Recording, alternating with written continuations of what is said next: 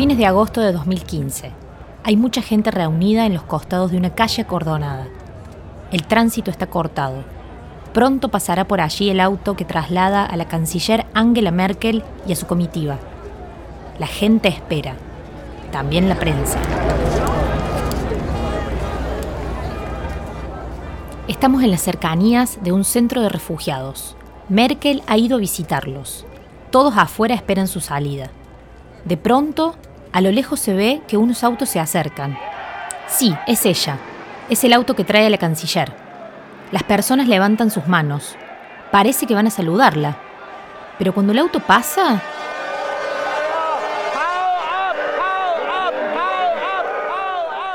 Llueven insultos contra ella, acusaciones de traidora.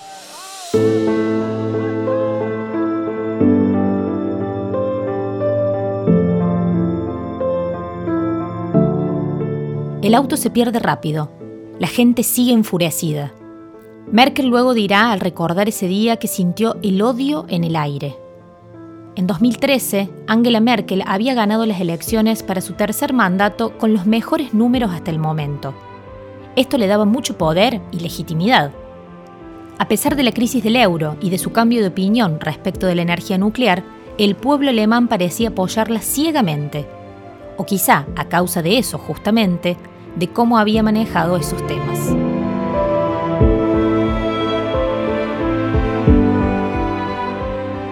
¿Y ahora? ¿Qué pasó? ¿De dónde viene el descontento? Este día quedará en la memoria de Ángela. Otra vez la llevará a la reflexión y también a un cambio. Pero esta vez será diferente. Causará reacciones impensadas en su partido, en el país y en la propia Europa.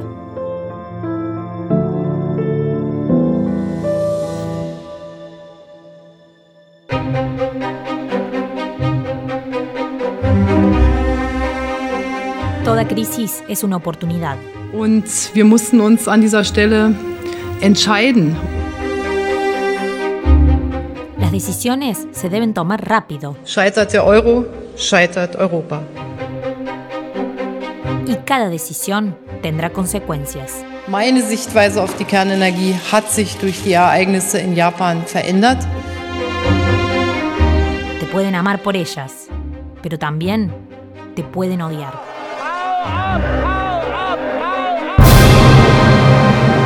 Pero lo que nunca podrán es olvidarte. Es war mir eine große Freude. Es war mir eine Ehre. Herzlichen Dank.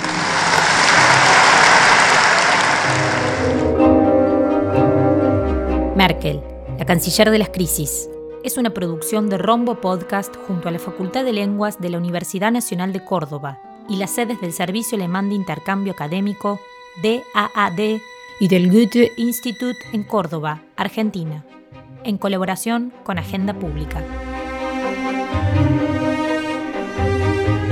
Hoy presentamos De Canciller de Hielo a Líder Solidaria, episodio 4.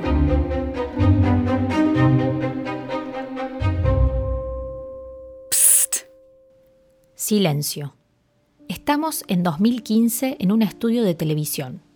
Angela Merkel está conversando con un grupo de niños y jóvenes. Ich bin mit meiner ganzen Familie hergekommen und mein Vater hat früher als Schweißer gearbeitet. Todos escuchan con atención. ¿A Merkel? No. Escuchen a una niña que cuenta su historia de vida en un perfecto alemán. Der andere, genau, also ich möchte studieren, wirklich wie, es ist wirklich ein Wunsch. Ella ha crecido en un campo de refugiados en el Líbano. Ahora sueña con poder seguir estudiando en Alemania. Pero con su familia llevan cuatro años esperando una respuesta de si tendrán o no asilo allí. Esto hace que su padre no pueda tener un trabajo estable, ni que ella pueda proyectar a largo plazo. A lo que Angela contesta. Ähm, Escuchándote, sos una chica muy simpática, pero sabes también que en los campos de refugiados palestinos en el Líbano todavía hay miles y miles. Y si ahora decimos, ustedes pueden venir todos, ustedes los de África pueden venir también, que, que tampoco lo podemos lograr. bloß nicht so lange, dass es so lange dauert, bis die Sachen entschieden sind. Aber es werden manche auch wieder zurückgehen müssen. La niña rompe en llanto al escuchar eso. Merkel, al darse cuenta, se acerca. Intenta consolarla. Le dice que lo ha hecho muy bien, que ha expuesto bien su caso. Pero lo que la niña quería era una solución a su problema. Oh, komm. Du hast das doch prima gemacht. Ich glaube nicht, Frau Bundeskanzlerin, dass es da ums Prima-Machen geht, sondern dass es natürlich eine sehr belastende Situation Weiß ich, dass es eine belastende Situation ist. Und deshalb möchte ich Sie trotzdem einmal streicheln, weil, ich, weil wir ja euch nicht in solche Situationen bringen wollen und weil du es ja auch El video de este momento se viraliza. La noticia recorre el mundo. Merkel ha hecho llorar a una niña. Angela Merkel nuevamente en el ojo de la tormenta de la prensa nacional e internacional. Se le critica su actitud fría, distante, su falta de empatía. Algunos van más allá y la llaman la canciller de hielo.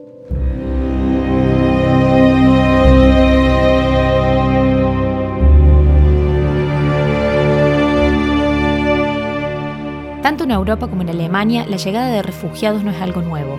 Miles de personas llegan a través del Mediterráneo o por la ruta de los Balcanes. Gran parte de ellos piensa en el país germano como su objetivo. Algunos lo consiguen, como la familia de aquella niña. Pero entonces, en los casi 10 años que Merkel lleva como canciller, ¿por qué nunca se la ha visto en una foto con un refugiado? De hecho, Merkel nunca ha pisado un asilo de refugiados hasta este momento. Pero otra vez, ¿por qué no? La respuesta está en una estrategia recomendada por su experta en medios Eva Christiansen, integrante del equipo en que Merkel confía plenamente.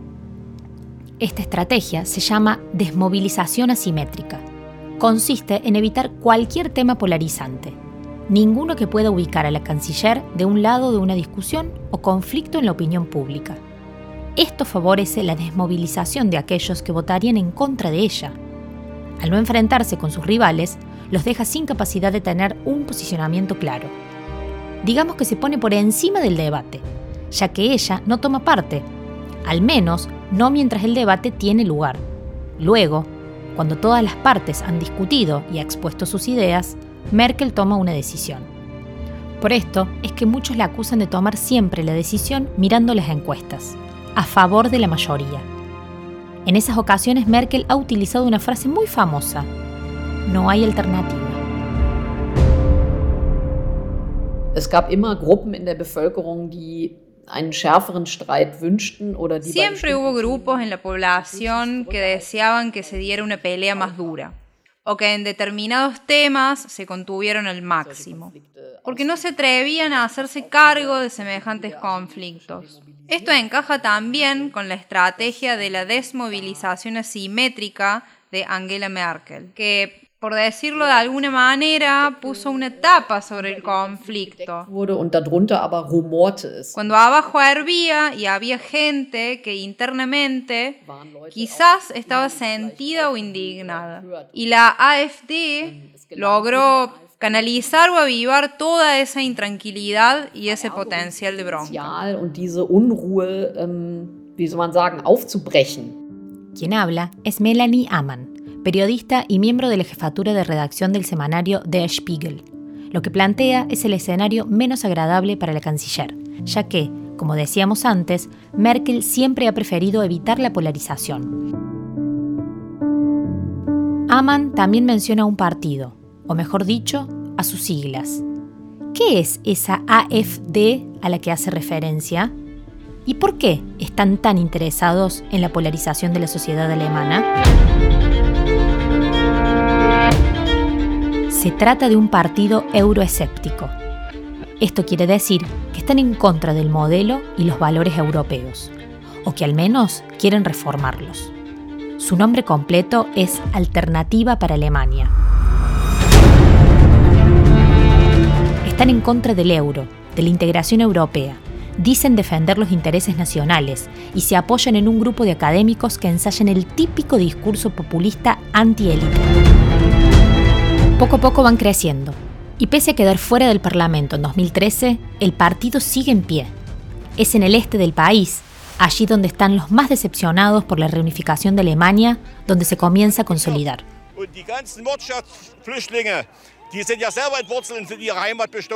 Und wenn sie das bringen, da bin ich gespannt, ob sie noch ihren Arbeitsplatz behalten. Danke.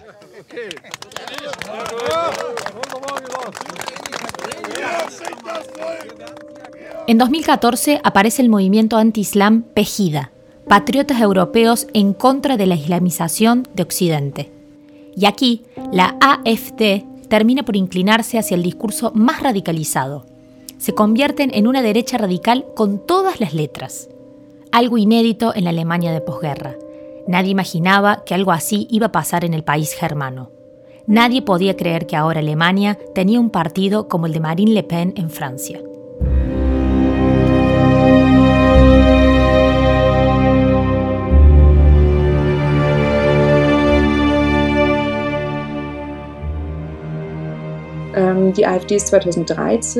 La AfD surgió en el 2013 como un partido anti-euro que no tuvo tanto éxito en ese momento, al menos a nivel federal. Ya entonces estaba caracterizado por un alto grado de emocionalidad. Sin embargo, se volvió rápidamente más nacionalista en el sentido que Casmude llamaría native sense, o sea, antimusulmán, anti-inmigración, anti-refugiado. Y esto cayó en suelo fértil exactamente en el momento en que grandes cantidades de refugiados llegaban a Europa y en un tiempo en el que también se multiplicaban los atentados islámicos. Paulina Fröhlich, directora del programa Futuro de la Democracia en el Progressive Centrum, lo explica a la perfección. Las condiciones estaban dadas. Era la oportunidad perfecta para los ultraderechistas. El clima propicio. Es äh, herrschte eine Unsicherheit, würde ich sagen, ähm, in Teilen der deutschen Bevölkerung. Yo diría que parte de la población alemana se sentía insegura y esta inseguridad fue exacerbada por la AfD hasta desencadenar miedo. Preocupación, miedo, descontento, desconfianza hacia los otros, es decir, hacia aquellos que vienen, hacia aquellos que dejaron de entrar. Y así la élite, los partidos políticos, sobre todo Merkel como figura simbólica, y también los refugiados se convirtieron, por así decirlo, en adversarios. Y esto definitivamente tuvo un gran efecto, pero no fue el único desencadenante. Más allá de sus causas, el crecimiento en las encuestas de Alternative für Deutschland es constante. Pero lo que es aún más importante, los ultraderechistas ganan espacio en el debate público. Se habla de sus temas, dominan la agenda. Ya se descarta la idea de que Alemania era inmune al populismo de derechas y todavía no ha pasado lo peor.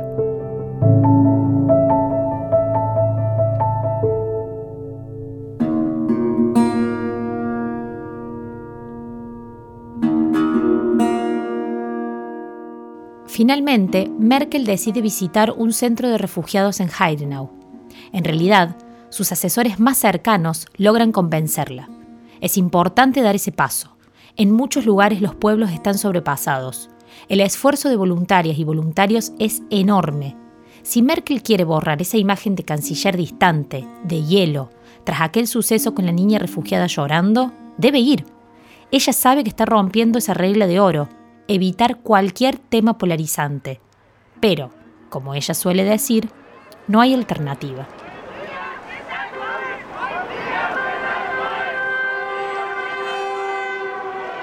Sí, se trata de la escena del inicio de este episodio. Merkel es insultada por algunos de los presentes. Son sectores radicalizados que se han movilizado para significar un clima de descontento.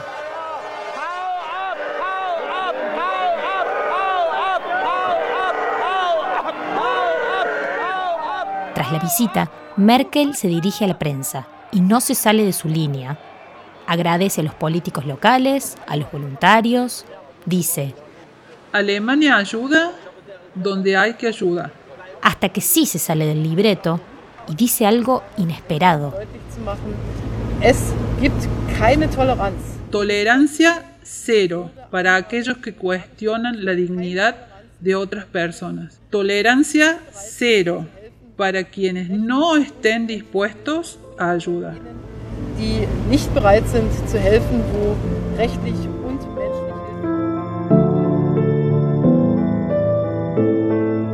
Tal vez en ese momento pocos lo hayan percibido, pero hay quienes sostienen que ese día algo cambió, sobre todo su forma de tratar el tema de los refugiados.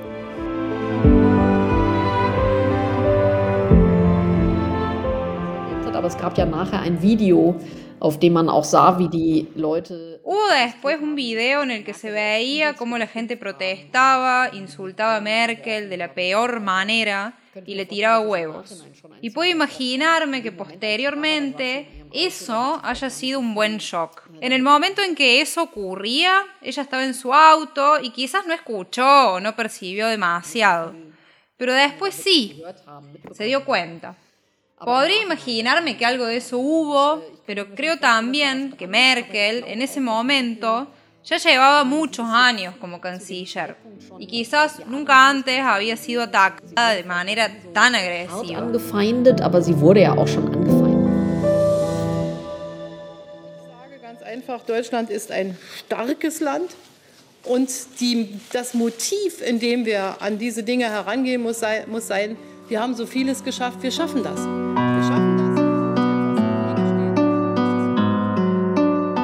Solo tres palabras. Vía schaffen das. En castellano, lo lograremos.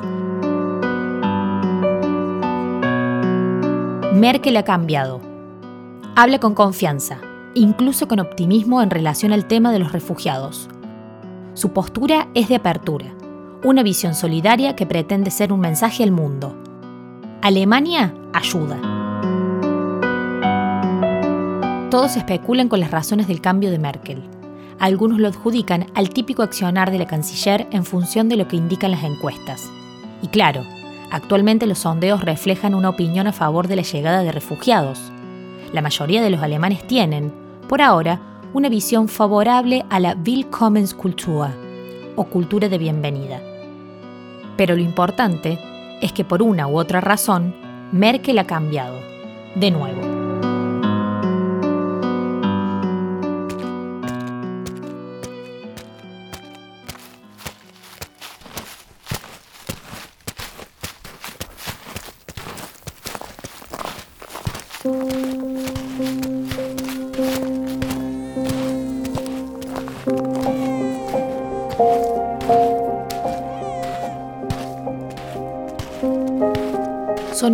Refugiados que llegan a la frontera a través de la ruta de los Balcanes. Merkel se saca selfies con ellos, algunas se viralizan.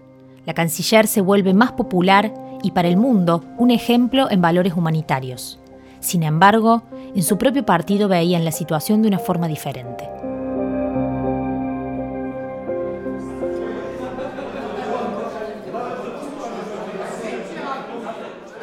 ¿Viste esto? Otra selfie de Merkel con un refugiado, no. Dijo que íbamos a recibirlos a todos. Explícame cómo vamos a hacer. Lo que quiere es imposible. Ya no hay más clubes, locales, nada. Son demasiados.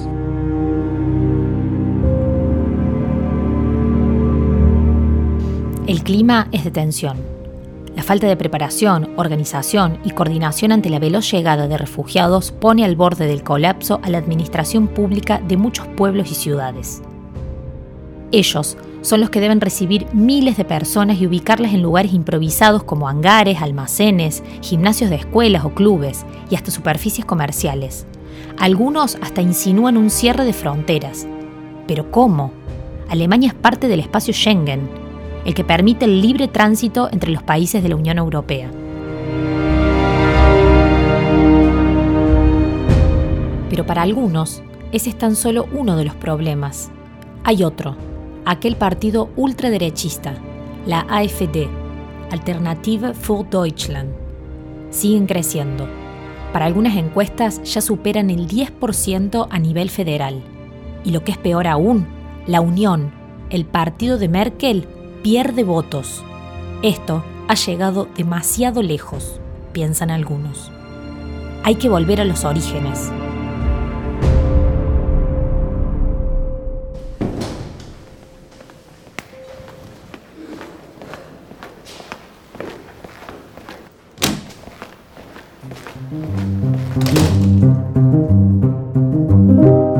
Diputados de la CDU ingresa a la sala para hablar con la canciller. Creen tener la solución para frenar a la AFD, tal vez incluso para frenar la llegada de refugiados. Pero traen algo más, un cierto enojo con la canciller. Sienten que su partido es demasiado diferente a aquel al que se afiliaron. Nunca se habían animado a decirlo. ¿Era durante esta crisis el momento ideal para hacerlo? Desde su elección como canciller, y antes también, Merkel ha roto más de un tabú en la CDU. El primero, el mero hecho de ser mujer y del este. Pero también el proponer o imponer otras posturas en temas en los que el partido se había mostrado siempre más conservador. Por ejemplo, la eliminación del servicio militar obligatorio, el fin de la energía nuclear, o ciertas leyes que buscaban mayor igualdad de género y protegían a los matrimonios donde ambos padres trabajan. Algo que para muchos, incluida la Iglesia, arruinaba la imagen de la familia tradicional en la que el padre trabaja y la madre es ama de casa. Los miembros más conservadores de su partido sentían que Merkel se había socialdemocratizado demasiado. Pero, ¿es que la canciller realmente había movido su partido tan a la izquierda? Paulina Fröhlich analiza esta hipótesis. Ich bin keine Freundin von der Aussage, die CDU hätte sich sozialdemokratisiert. No soy partidaria de afirmar que la CDU se habría socialdemocratizado. No creo que se pueda decir exactamente así. Pero sí se puede decir que evolucionó y que no se quedó estancada en sus posiciones de los años 80.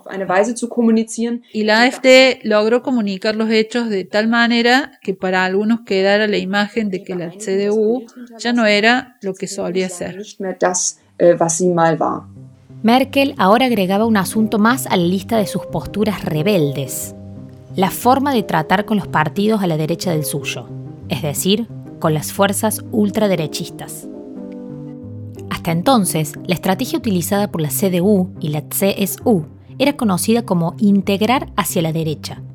Esto significaba escuchar los temas que movilizaban a esos partidos de ultraderecha e intentar, de alguna forma, cumplir con esa demanda, o con parte de ella. Podríamos decir, un gesto de acercamiento a su potencial electorado. De esa forma, se los neutralizaba, ya que se les quitaba la posibilidad de problematizar una demanda. Muchos partidos a la derecha de la Unión habían caído tras la aplicación de esa estrategia. Esa justamente era la solución que traían esos diputados de la CDU para que Merkel lo arregle todo y se termine el problema, Merkel los escuchó pacientemente. ¿Le habrá convencido la idea? Das politische Ziel der CDU el objetivo político de la CDU de representar al llamado centro prevaleció claramente sobre su antiguo objetivo. Nadie es más de derecha que nosotros.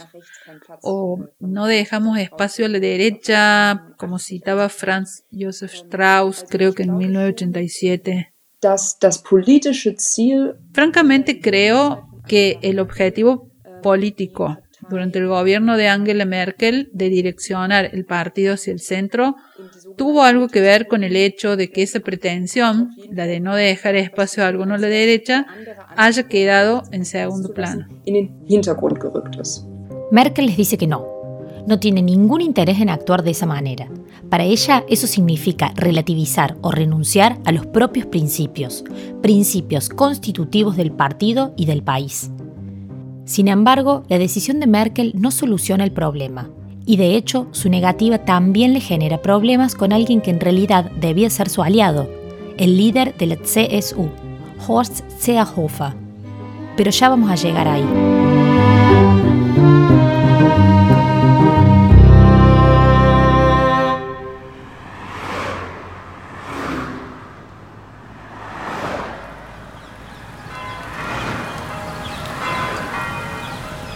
Bruselas, sede de la Unión Europea.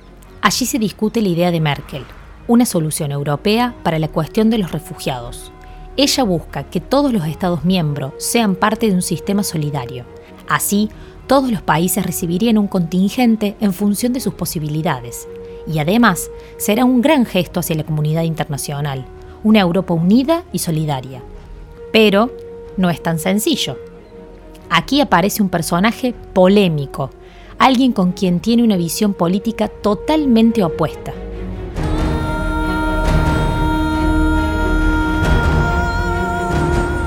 Víctor Orbán es el presidente de Hungría y él mismo ha definido su proyecto político como Estado iliberal. Esto porque contradice ciertos principios de la democracia liberal, esa que según él está representada en Bruselas, la Unión Europea y un supuesto progresismo internacional financiado por George Soros. En su teoría conspirativa, esa visión de la democracia liberal perjudica a las naciones, a su identidad y a su seguridad. Merkel piensa todo lo contrario. Pero, ¿por qué es tan importante en este conflicto? Porque Hungría es la puerta de entrada para los inmigrantes que llegaban desde la ruta de los Balcanes.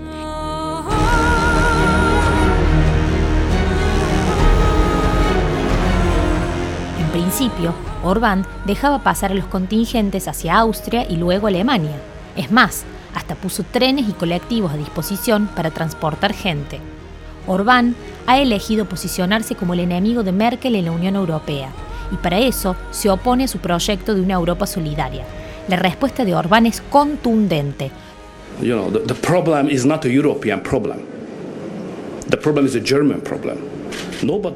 La tensión aumenta.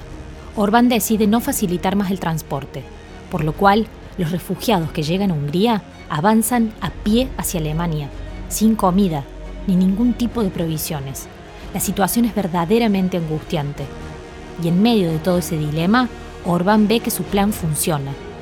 Es la oportunidad perfecta para erigirse como líder de una derecha nacional conservadora, crítica hacia la Unión Europea y a los demás poderes supranacionales. Angela Merkel termina por aceptar que la vía solidaria para hacer frente a la cuestión de los refugiados no es realista. Hay que encontrar otra respuesta. ¿Pero cuál? Es entonces como aparece otro personaje controversial.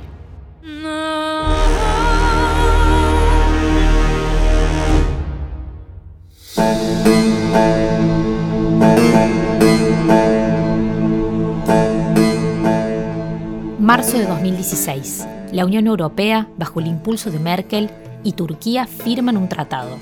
La Unión va a ayudar económicamente a Turquía para que éste controle la inmigración ilegal hacia Grecia, para que evite muertes en el viaje y, por supuesto, limite esta problemática en Europa.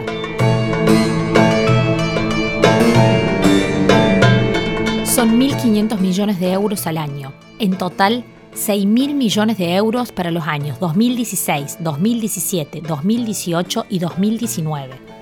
Parece una solución razonable, excepto porque Turquía y su presidente, Recep Erdogan, no representan el modelo de democracia liberal que defiende Merkel y la Unión Europea, sino uno donde el Estado de Derecho está bastante erosionado. Se trata de un acuerdo que implica enormes costos, no solo económicos, sino también políticos. Y para colmo, deben lidiar con Erdogan, un líder en quien no confían, lo cierto es que tras la firma, la reducción de refugiados que llegaban a Europa y a Alemania en particular fue drástica. ¿Ha valido la pena? Pero lo que se puede decir en realidad es que para la AFD, la firma de la declaración Unión Europea-Turquía significó, sin duda, que este tema de los refugiados se desinflara un poco. O sea, Creo que a partir de ese día, cuando se frenó la afluencia diaria de inmigrantes, se notó que la escalada de la AfD también se ralentizaba. Como dice la periodista Aman, ese era uno de los grandes temas que preocupaban a la CDU y a la CSU. Según su análisis, a causa del aumento de los refugiados, hubo un crecimiento del partido de derecha radical AfD. A fin de cuentas, yo personalmente creo que el desafío no fue resuelto. El desafío que representan las causas de la migración, el desafío de crear un sistema de asilo humanitario en Europa no fueron resueltos. Pero se encontraron soluciones, entre comillas, de corto plazo y ella se concentró en la cohesión social, aunque para eso tuvo que aceptar algunas cosas, como por ejemplo la declaración Unión Europea-Turquía. Así como la explica Froelich, Merkel encontró finalmente una solución más pragmática que idealista, y una que le sirvió para reencauzar una situación que estaba fuera de control. Entonces, ¿todo tuvo un final feliz?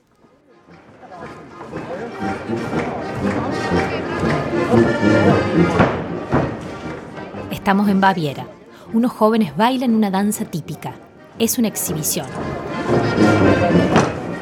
Hoy el gobernador recibe a un invitado internacional.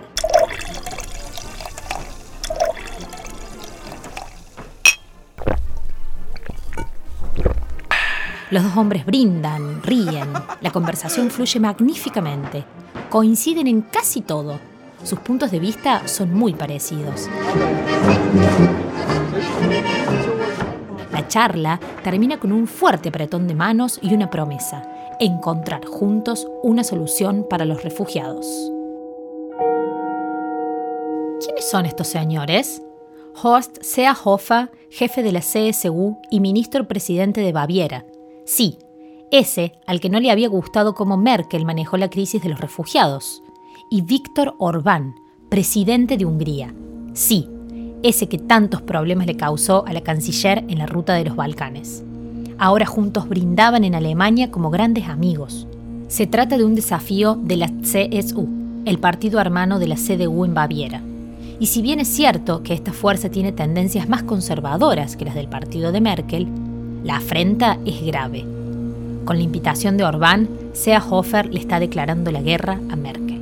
Aber natürlich, und das ist der andere Aspekt der Antwort, hat Pero por supuesto, y este es el otro aspecto de la respuesta, este comportamiento de Seofa y la forma brutal en que la CSU se opuso a la CDU y al rumbo de Merkel, dejó heridas y claro, dejó servido varios puntos de ataque para la AfD. Si la propia gente de la Unión atacó a Merkel de esta manera, entonces la AfD podía fácilmente hacer lo mismo. Exacto. Como dice Aman, quizás Seehofer quería con tal gesto atraer a los votantes de la AfD a su partido, pero su gesto tuvo otro efecto.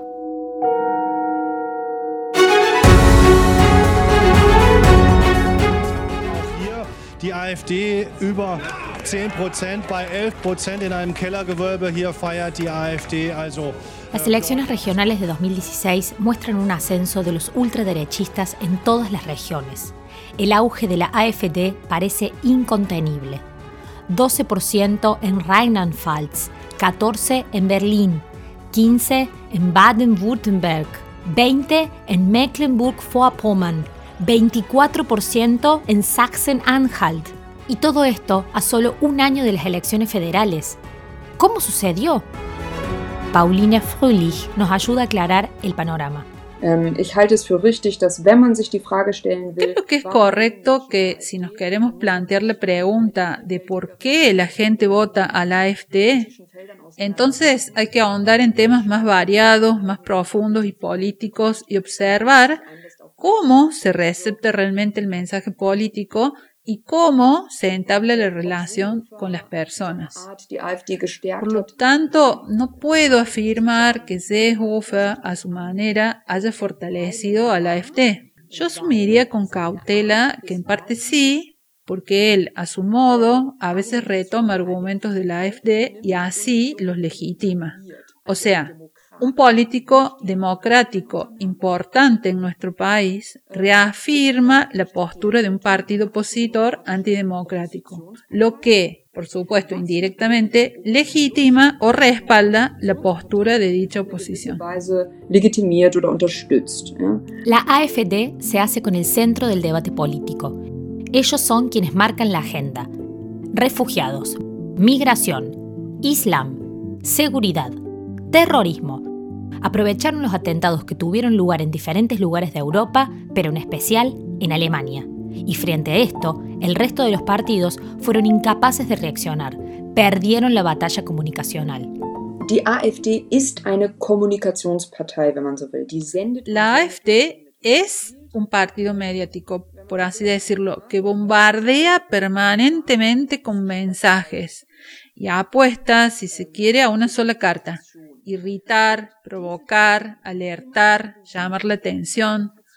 Y esos temas de alto valor emocional, al igual que la provocación, tienen un alto grado de noticiabilidad en la lógica mediática. Wenn eine Politikerin oder ein Politiker etwas sagt, ähm, Digamos que se trata de temas relevantes y valiosos para los medios cuando los políticos dicen algo in- muy inusual, que cruzan la línea, que es cuestionable, y hasta cuándo eh, pueden ser hirientes o escandalosos.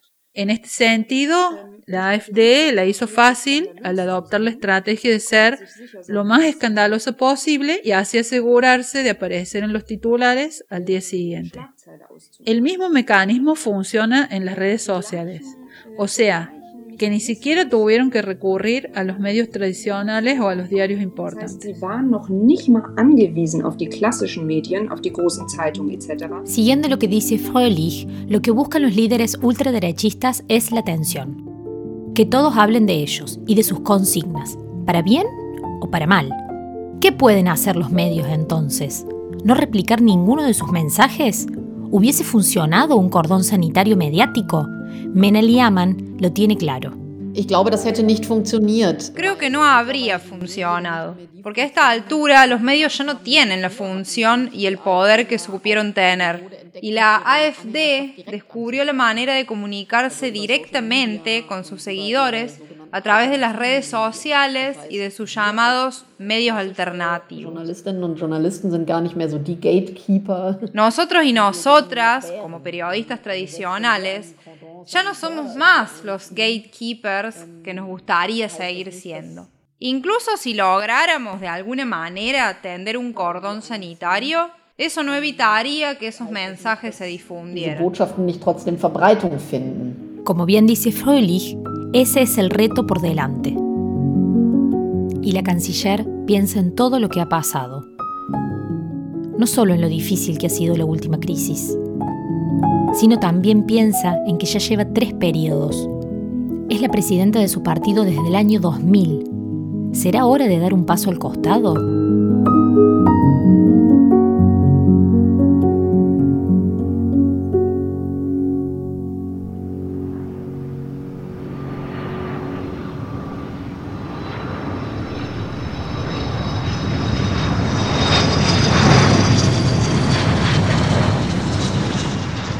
Noviembre de 2016. El Air Force One despega con destino Berlín. En su interior, Barack Obama. Emprende su último viaje como presidente de Estados Unidos.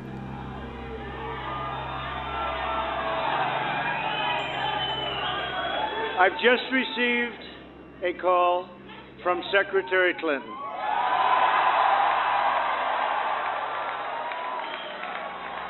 She congratulated us, it's about us, on our victory. And I congratulated her and her family on a very, very hard fought campaign. Obama detiene el video. No soporta mucho escucharlo hablar, y menos ahora que ha ganado la elección. ¿En manos de quién quedará su país? se pregunta. Se podría decir que el triunfo de Donald Trump es la causa más importante de este viaje.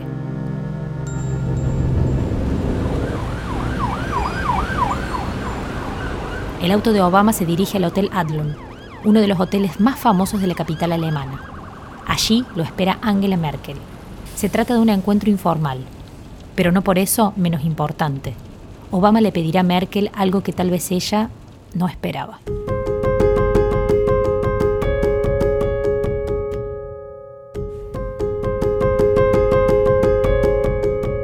Merkel se queda sola en la habitación, pensativa.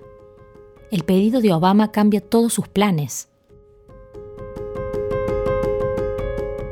Europa, el mundo, necesita un líder fuerte que defienda los valores democráticos, le había dicho Obama. Necesitamos que siga siendo la canciller de Alemania. El panorama en el país es delicado y la ultraderecha sigue creciendo. Un populista de derechas gobierna en Estados Unidos. Tal vez sí, tal vez deba hacerlo. Tal vez tenga que volver a ser candidata en septiembre de 2017.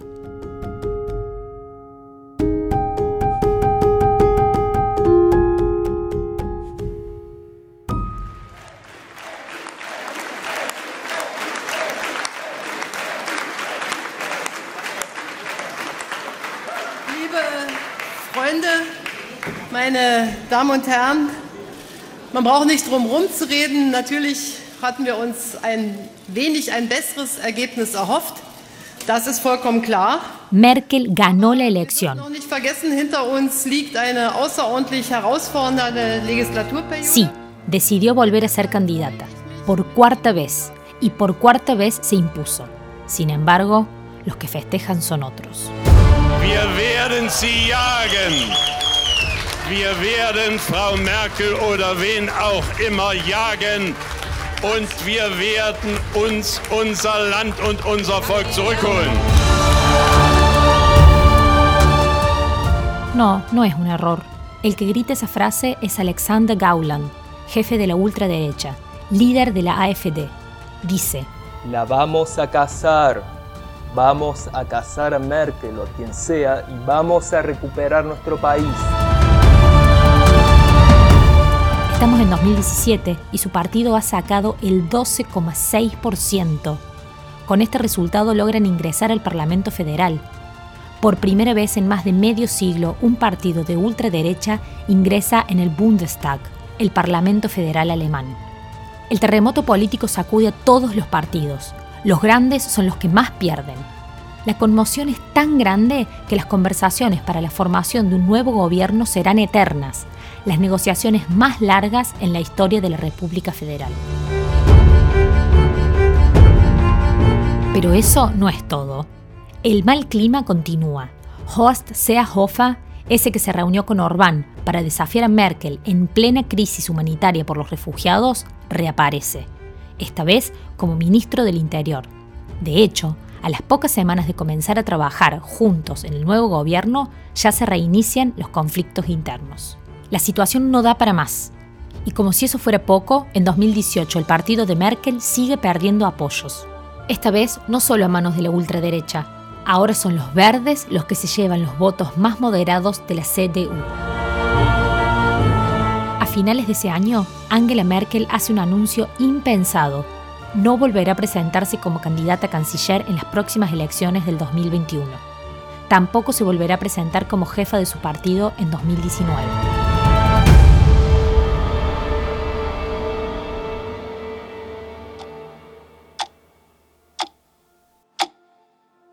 Merkel está cansada.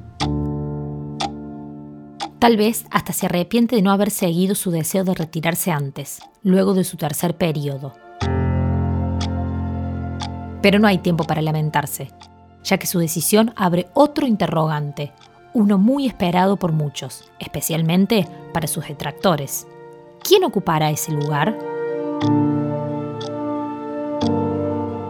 No tardan en aparecer postulantes, uno es Friedrich Merz, quien vuelve a la política 15 años después, ese que había perdido su lugar tras el pacto entre Merkel y Edmund Stoiber en el año 2002. Merkel no lo quiere y por eso apoya a otra figura, una mujer.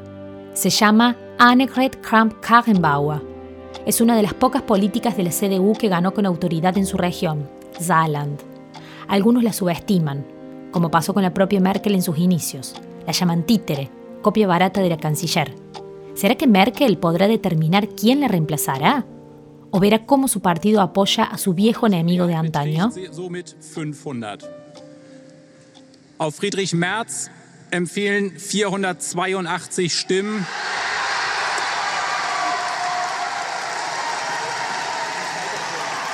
Das sind 48,25 Prozent der Stimmen. Und auf Annegret Kramp-Karrenbauer entfielen 517 Stimmen, das sind 51,7. Acaba de anunciarse el triunfo de la candidata de Merkel. Kramp-Karrenbauer festeja. Y la mitad de la sala repleta de delegados también. Y es que ha ganado por muy pocos votos. El partido está partido. Y justamente esa es su gran tarea, unificarlo. Merkel deposita muchas expectativas en ella. nunca le ha sido fácil la cuestión de la sucesión. Considero que, en primer lugar, se trata de un problema general. Es un problema general que evidencia que cuando las personas permanecen mucho tiempo en posiciones de poder, cada vez es más difícil encontrar sucesores, prepararles y apoyarles. Por varias razones. Um Normalmente, para consolidar el poder, no es necesario eliminar a los competidores, pero sí quitarles un poco de poder para autoafianzarse y consolidar la posición de poder propia. Um sich selber die eigene Machtposition zu konsolidieren. Tarek Abou Shadi, profesor de ciencia política en la Universität Zürich, explica ese inconveniente histórico de Merkel. Durante su mandato, nadie ha podido posicionarse, y Annegret Kramp-Karrenbauer, para desgracia de ella e incluso del deseo de Merkel, no será la excepción.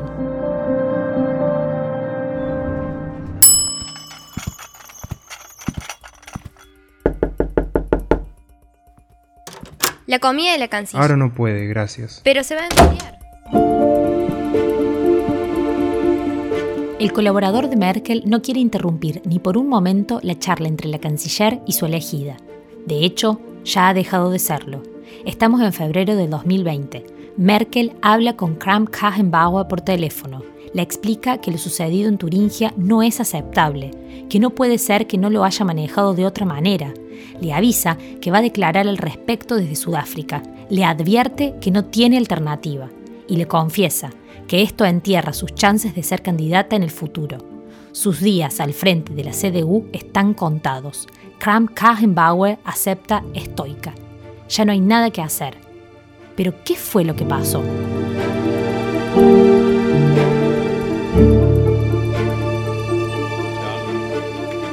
Es geht um Thüringen.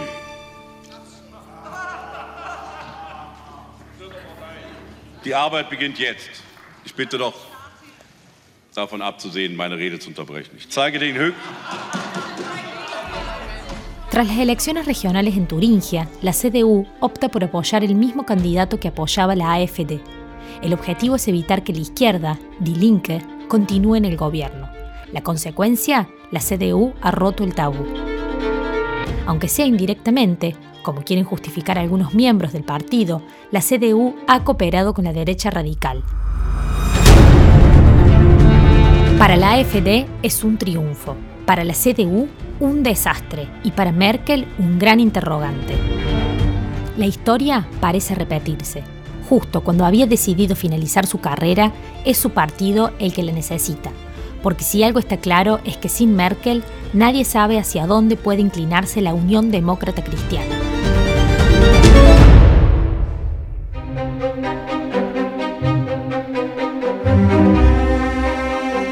Este fue el cuarto episodio de Merkel, la canciller de las crisis.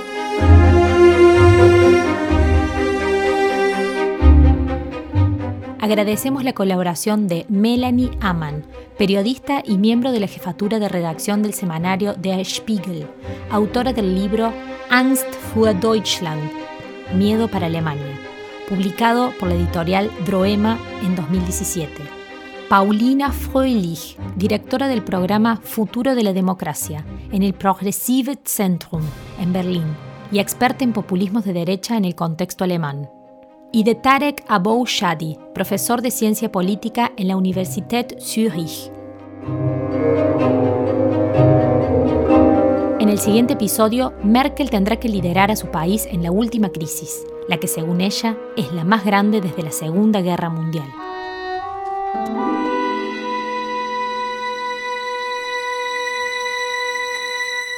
Merkel, la canciller de las crisis, es una producción de Rombo Podcast junto a la Facultad de Lenguas de la Universidad Nacional de Córdoba y las sedes del Servicio Alemán de Intercambio Académico, DAAD, y del Goethe Institut en Córdoba, Argentina, en colaboración con Agenda Pública.